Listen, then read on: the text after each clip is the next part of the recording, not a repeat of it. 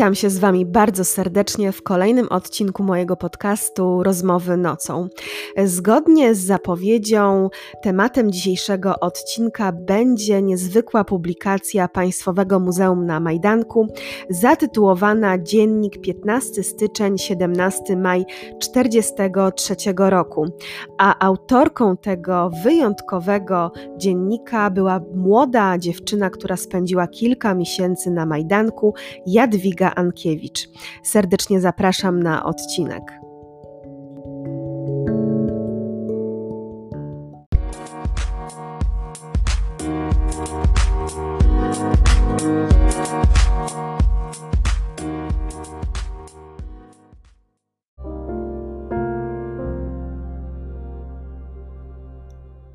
Dziennik Jadwigi Ankiewicz to kolejna publikacja literatury obozowej, z którą miałam możliwość e, zapoznania się w tym roku. Przy okazji omawiania książki Sylwii Winnik Dzieci z Pawiaka w jednym z moich odcinków, wspominałam już, że ten rok przyniósł absolutny wysyp literatury obozowej, szczególnie tej zbeletryzowanej, ale wśród e, tych tytułów są również takie perełki, jak właśnie Dzieci z Pawiaka, bądź też ten e, dziennik Jadwigi Ankiewicz, który jest dokumentem bezcennym, uważam, w dzisiejszych czasach i warto jest się z nim zapoznać, dlatego że pokazuje życie obozowe z trochę innej strony.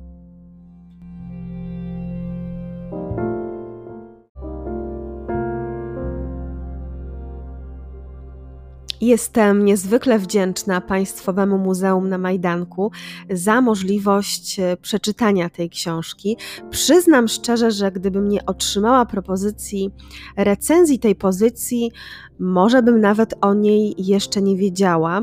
Razem z przesyłką y, otrzymałam taki mały upominek, który niezwykle mnie wzruszył i spowodował, że poczułam się trochę, jakbym mogła przenieść się właśnie w te czasy obozowe.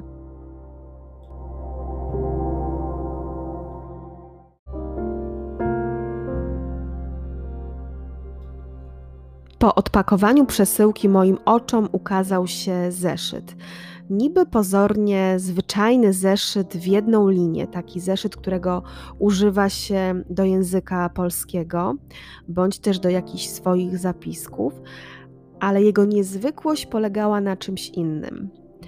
Tekturowa oprawa już jakby przywoływała w, w, pamięci dawne czasy, kiedy zeszyty jeszcze nie były zdobione, nie miały miękkich, y, lśniących okładek, na których są różnobarwne wzory, ale nie to tutaj było najważniejsze. Na zeszycie jest reprint pisma Jadwigi Ankiewicz. Y, tym pismem y, zatytułowała swój dziennik prawdziwy, który pisała w obozie. Ten tytuł e, to Majdanek 15 styczeń 17 maj 43 rok, dziennik. Moją uwagę również zwróciło pismo. Niezwykle staranne, piękna kaligrafia, która w tych czasach jest naprawdę czymś niezwyczajnym zupełnie. Kiedy spojrzałam na ten zeszyt i zobaczyłam ten napis, poczułam się, jakbym mogła przenieść się w tamte czasy i zobaczyć tą młodą dziewczynę, która otwierając go, siada z ołówkiem w ręku i codziennie wieczorem zapisuje przeżycia ze swojego pobytu na Majdanku.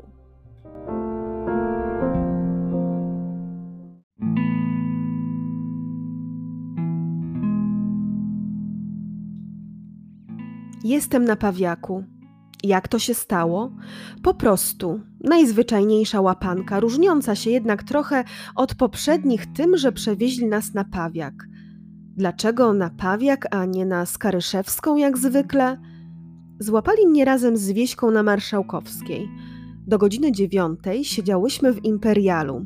Potem przyjechały budy i zaczęli wywozić.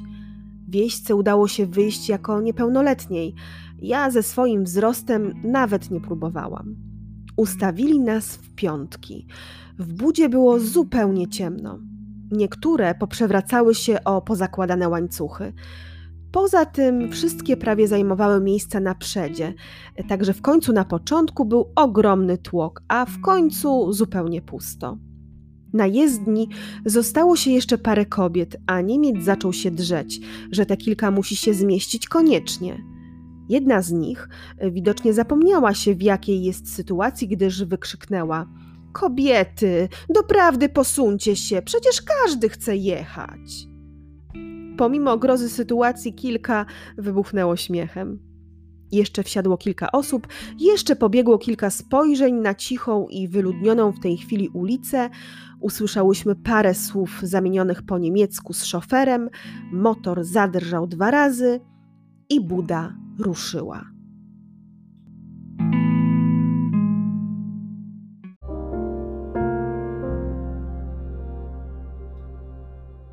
Jadwiga Ankiewicz urodziła się 11 września 1926 roku, co oznacza, że w 1943 roku, w momencie y, aresztowania i przewiezienia najpierw na Pawiak, później na Majdanek, miała zaledwie 17 lat.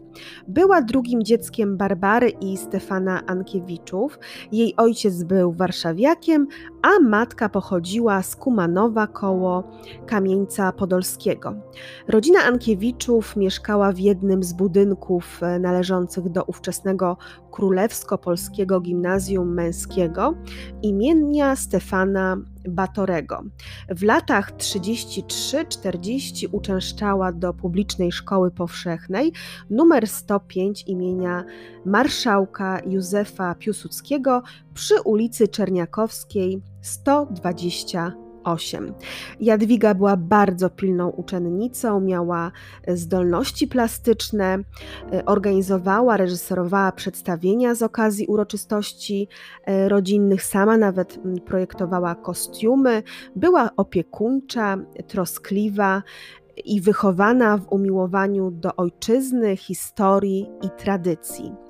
Jak widać z jej opisów, była również na pewno bardzo dziewczynką poważną jak na swój wiek, bardzo dojrzałą, która myślała o życiu e, bardzo rozsądnie już i była bardzo przywiązana do swojej rodziny.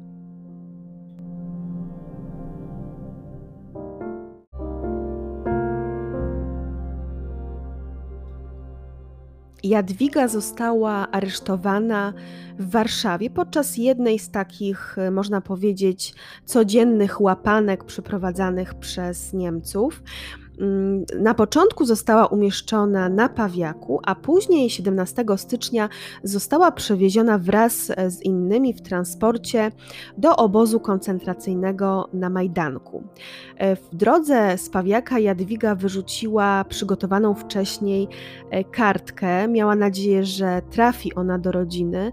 Również wspomina w swoim dzienniku to wydarzenie. Bardzo ujmuje mnie ta historia, bo jest to historia, z którą spotkałam się już kilka razy.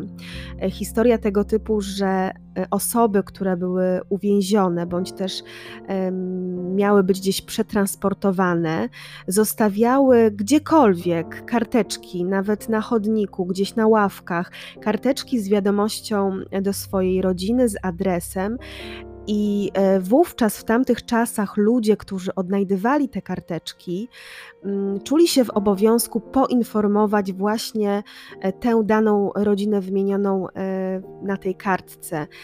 Dla mnie jest to niezwykły, mm, niezwykły przejaw takiej solidarności międzyludzkiej tamtych czasów. Nie ukrywam, że dzisiaj na pewno mm, myślę, byłoby to czymś e, bardzo rzadkim, gdyby ktoś e, przywiązywał wagę do jakiejś karteczki pozostawionej e, gdzieś na ulicy. W tamtych czasach właśnie często te karteczki właśnie docierały do rodzin i dzięki temu rodziny wiedziały, gdzie ich członek rodziny się znajduje, miały jakiekolwiek informacje na ten temat.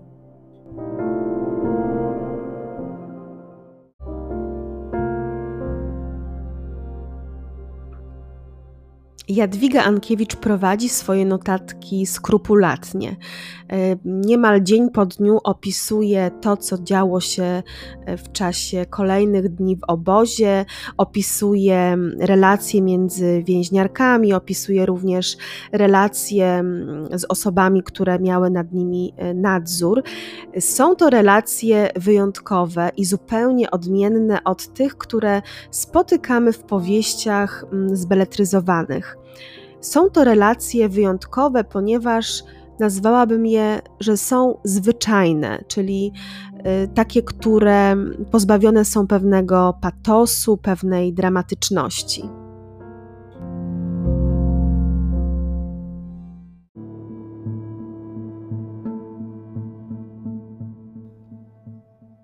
Jadwiga była bardzo przywiązana do swoich notatek, do swojego dziennika. Pisała w nim o wszystkich swoich przemyśleniach. Nie były to zbyt emocjonalne wpisy, ale dość szczegółowe. I w momencie, kiedy wiedziała już, że wyjdzie z obozu, bardzo chciała przemycić ten dziennik ze sobą, aby ujrzał światło dzienne. Obawiała się, czy to się uda.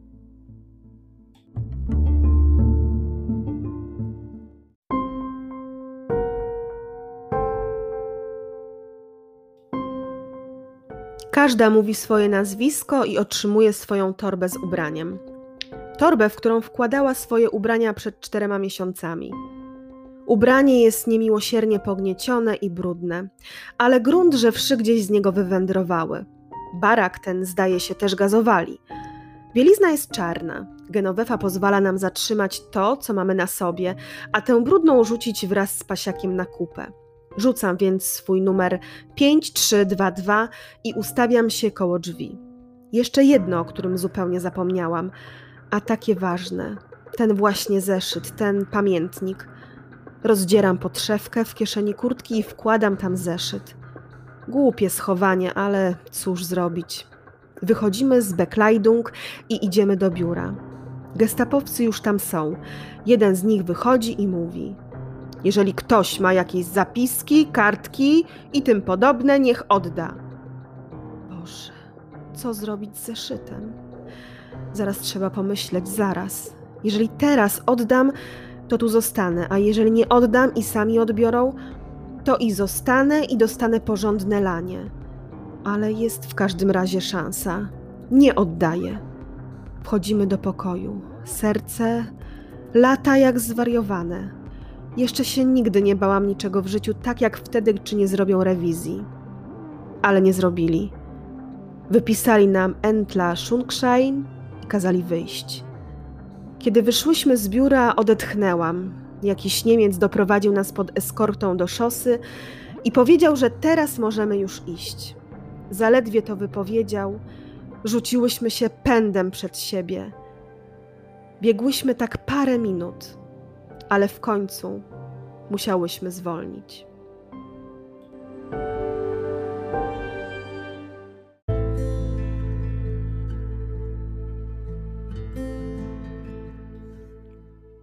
Czytając zapiski młodej dziewczyny, zaledwie 17-letniej, byłam zdziwiona, jaką dojrzałością się ona wykazywała, jaką zimną krew zachowywała w różnych sytuacjach, jak potrafiła zmierzyć się z różnymi przeciwnościami losu.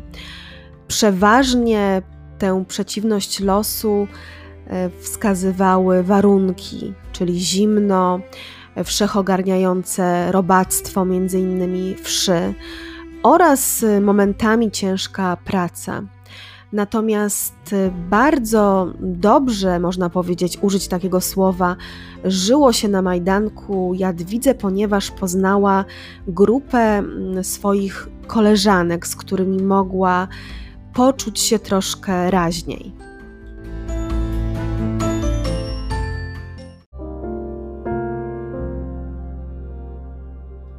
Dziewczęta trzymały się razem i często nazywano je pięcioraczkami majdańskimi. Wspierały się w różnych sytuacjach, prowadziły liczne rozmowy, mm, opowiadały o swoim przeszłym życiu, o swoich marzeniach. Niezwykłe jest to, że dziewczyna, która mierzyła się z takimi warunkami, która była daleko od rodziny, była dodatkowo młodą e, dziewczyną, przepełnioną też tęsknotą i pewnie obawami o jutrzejszy dzień, o każdy jutrzejszy dzień, że ta dziewczyna miała w sobie tyle mm, odwagi, siły i energii, żeby spisywać wszystkie te swoje przeżycia na kartach tego dziennika ołówkiem, dodatkowo przepięknym, okrągłym, e, kaligraficznym pismem, które dzisiaj mogłoby być wzorem stawianym w szkołach e, dla dzieci, że ta dziewczyna potrafiła tak mocno się zmobilizować. Widocznie dziennik, pisanie go i te wszystkie zapiski były dla niej pewnego rodzaju odskocznią od tego obozowego życia.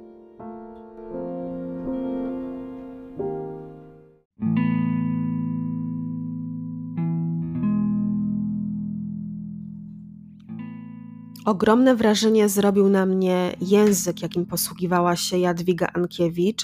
Jest to bardzo poprawny język, który niewiele różni się od języka tego, którym posługujemy się dzisiaj współcześnie. Jest to język obfitujący w różnorodność e, słów, w różnorodność stylistyczną. Widać, że dziewczyna przykładała się bardzo do nauki w gimnazjum, że była os młodą osobą niezwykle wykształconą, pewnie też bardzo oczytaną.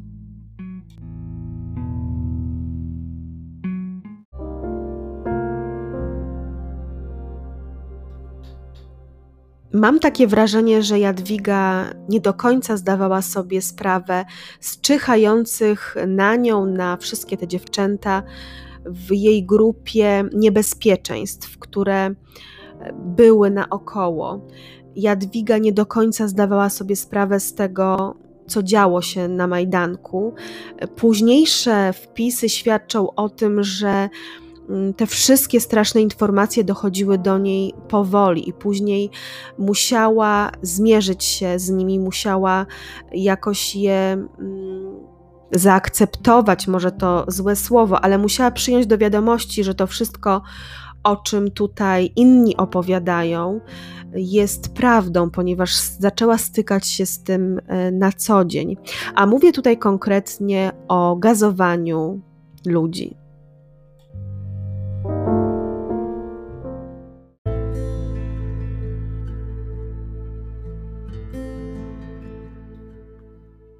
Kiedyś pawiaczki opowiadały nam takie okropne rzeczy o tym, jakoby mieli tracić ludzi tutaj w jakiejś komorze gazowej.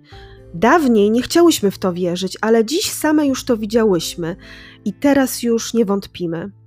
Nie wiemy tylko, czy tracą w ten sposób, jak mówiły pawiaczki, ale fakt, że mordują masowo.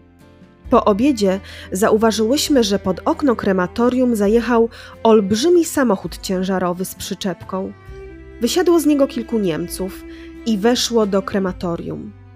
Chwilę potem okno otworzyło się i zaczęli wyrzucać nagie trupy. Dwóch mężczyzn, robią to jęcy bolszewiccy, bierze je za ręce i nogi i wrzuca na wóz, a drugich dwóch układa je na wozie. Było ich okropnie dużo. Także robota ta, zaczęta o pierwszej, przeciągnęła się do czwartej.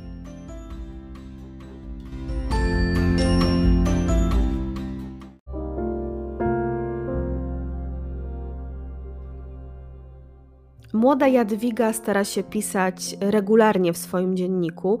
Nie są to zapiski codzienne, choć i takie się zdarzają, ale przynajmniej kilka razy w tygodniu zdaje nam relację, co działo się w obozie, jak wyglądały jej kolejne dni, jak pracowała, gdzie pracowała, co zaobserwowała. Są to różne wpisy. Jedne są lakoniczne, krótkie, drugie są e, długie, obfitują w liczne opisy, w szczegóły tego, jak wyglądało życie na Majdanku. E, wszystkie jednak te wpisy są bardzo konkretne i można zauważyć, że są dość pozbawione emocji. Dziewczyna nie pisze o swoich przeżyciach e, wewnętrznych, jest e, bardzo pod tym względem skrupulatna i raczej notuje, obserwuje rzeczywistość, zamiast e, pisać o tym, co dzieje się w jej głowie. Dzięki temu możemy poznać wiele szczegółów życia na Majdanku. Tych takich szczegółów można powiedzieć z pierwszej ręki, z ręki osoby, osoby, która mm, tam żyje dzień po dniu, która styka się zarówno z więźniarkami, e, styka się z nadzorczyniami, Niemkami, które również są różne i mają różne nastawienie wobec więźniarek. Jedne są bardzo sympatyczne, inne mniej. E, dzięki temu możemy sobie stworzyć taki rzeczywisty obraz e, tego, jak można było sobie poradzić w tamtych warunkach, jak można było w miarę normalnie żyć.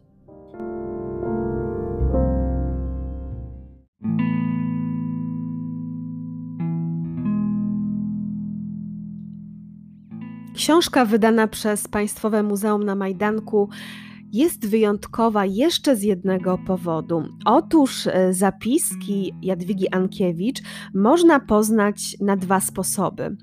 Pierwsza część książki to tekst przeniesiony e, tak, jak to się zwykle odbywa, i w książce, i troszkę można powiedzieć zmodyfikowany, nieznacznie, ale momentami uwspółcześniony.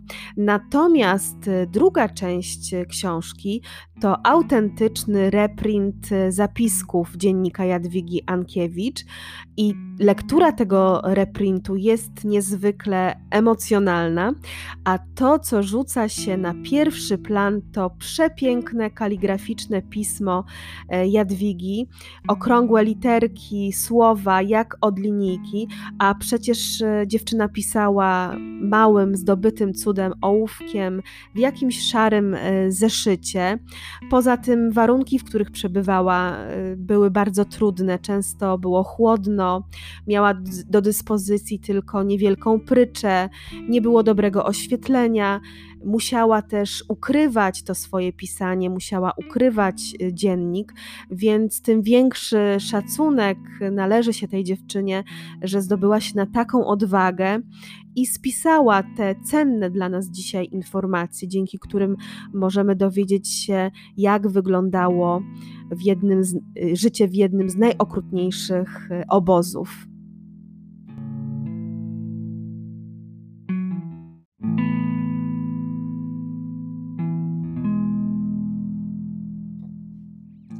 Gorąco Was zachęcam do poznania dzienników Jadwigi Ankiewicz i do czytania na przykład e, tego reprintu, który umieszczony jest w książce. Ja przyznam, że lektura tego e, reprintu miała coś dla mnie w sobie e, magicznego nawet jeżeli to tylko reprint, ale patrzenie na, na to pismo i wyobrażanie sobie młodej dziewczyny skulonej gdzieś na łóżku, na pryczy, skleconej w chłodzie, piszącej i dającej nam świadectwo tamtych czasów, wzbudza we mnie ogromne emocje.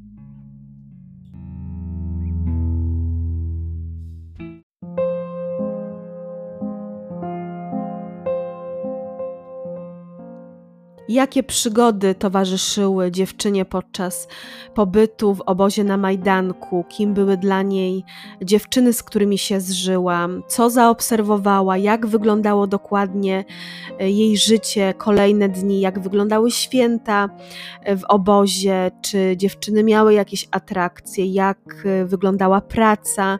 Tego wszystkiego możecie dowiedzieć się, kiedy sięgniecie po książkę wydaną przez Państwowe Muzeum na Majdanku roku. Serdecznie i gorąco Was do tego zachęcam.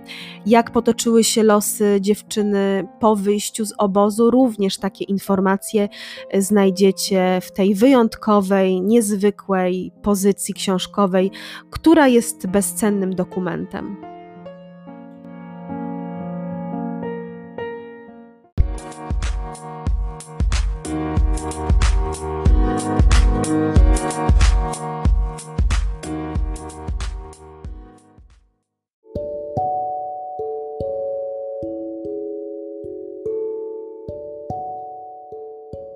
Bardzo dziękuję Wam za wysłuchanie kolejnego odcinka mojego podcastu.